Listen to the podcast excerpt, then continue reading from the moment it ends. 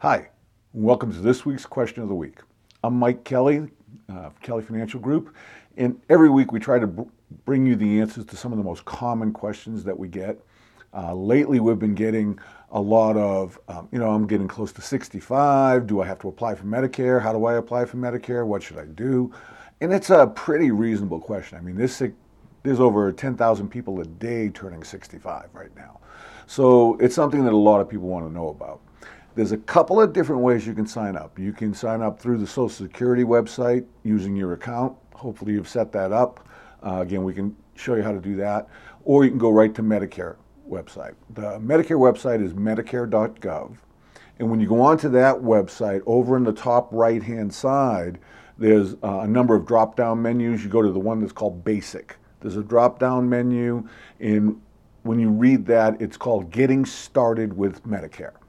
Okay, so you want to click on that link there. And when you click on that link, it's going to give you four steps. Uh, step number one is explaining how Medicare works, what it is, what are your options, what are the different coverages. Uh, step number two is where you actually sign up. It'll tell you how to sign up, it'll tell you what you need for information. What I have here is a checklist of the information that you're going to need.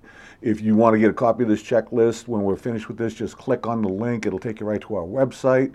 Uh, and you can load this down as a, a, PDF where you can look at exactly what you're going to need. Or if you want a more verbal explanation of what it is that you need, uh, go to our website and go to uh, the presentation that we have there on signing up for Social Security.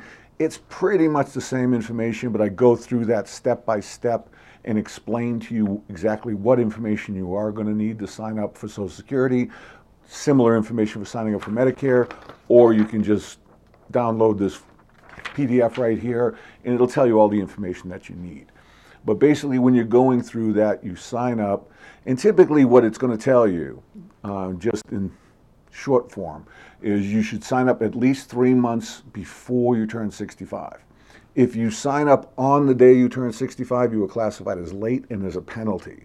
If you sign up later than that, there's a penalty that increases every month, never goes away the whole time you're on Medicare. So you definitely want to do that. Uh, there's also a tab there that if you're still working and you're over the age of 65, what do you do? So you click on that tab. It'll explain to you how you coordinate your employer's coverage for Part B. Uh, there's a number of different options there that you can do. But they're also going to, when you click on the Medicare website and you go to sign up, they're going to recommend that you go to the Social Security website to sign up. That's ssa.gov. You should set up your account there. I set up my account years ago, and when I applied for Medicare, I went right through the Social Security website. Very easy. It was right there. It was all very easy to use.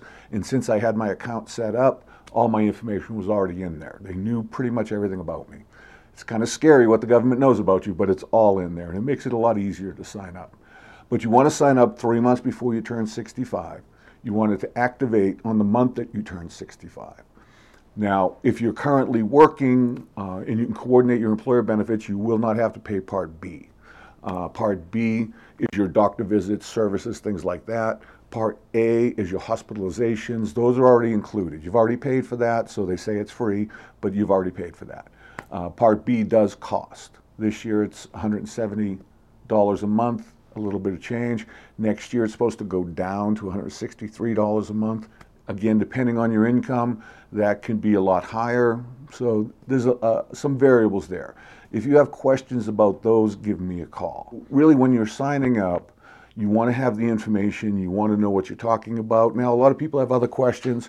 So on our website, you can also link on this PDF, which is a sheet that says, who do, where do I get the information? Do I go to Medicare? Do I go to Social Security? It'll give you a link to the websites that you want to go to or a phone number to call and get the information that you're looking for. So I know there's a lot of questions out there right now about how do I sign up for Medicare? How do I sign up for Social Security? What are the options that I have? We have a lot of those answers for you. We can provide them to you either in a written format or if you want in a more verbal format, you can watch our presentations that are on there that explain how those work. And as always, you can always call us. with the specific questions that you have, just in case it's outside the norm and you, you just want to talk to somebody about what you should do or what you should know, uh, give us a call. Uh, click on the link, it'll take you to our website that has our contact information for either emails or phone numbers. Um, but you should get the answers that you need before you start the process of signing up. So hopefully that helps you. Uh, if you know of anybody this information would help, pa- feel free to pass it on. But what we'd like to do is, is make it easier for you to sign up and get the benefits you deserve.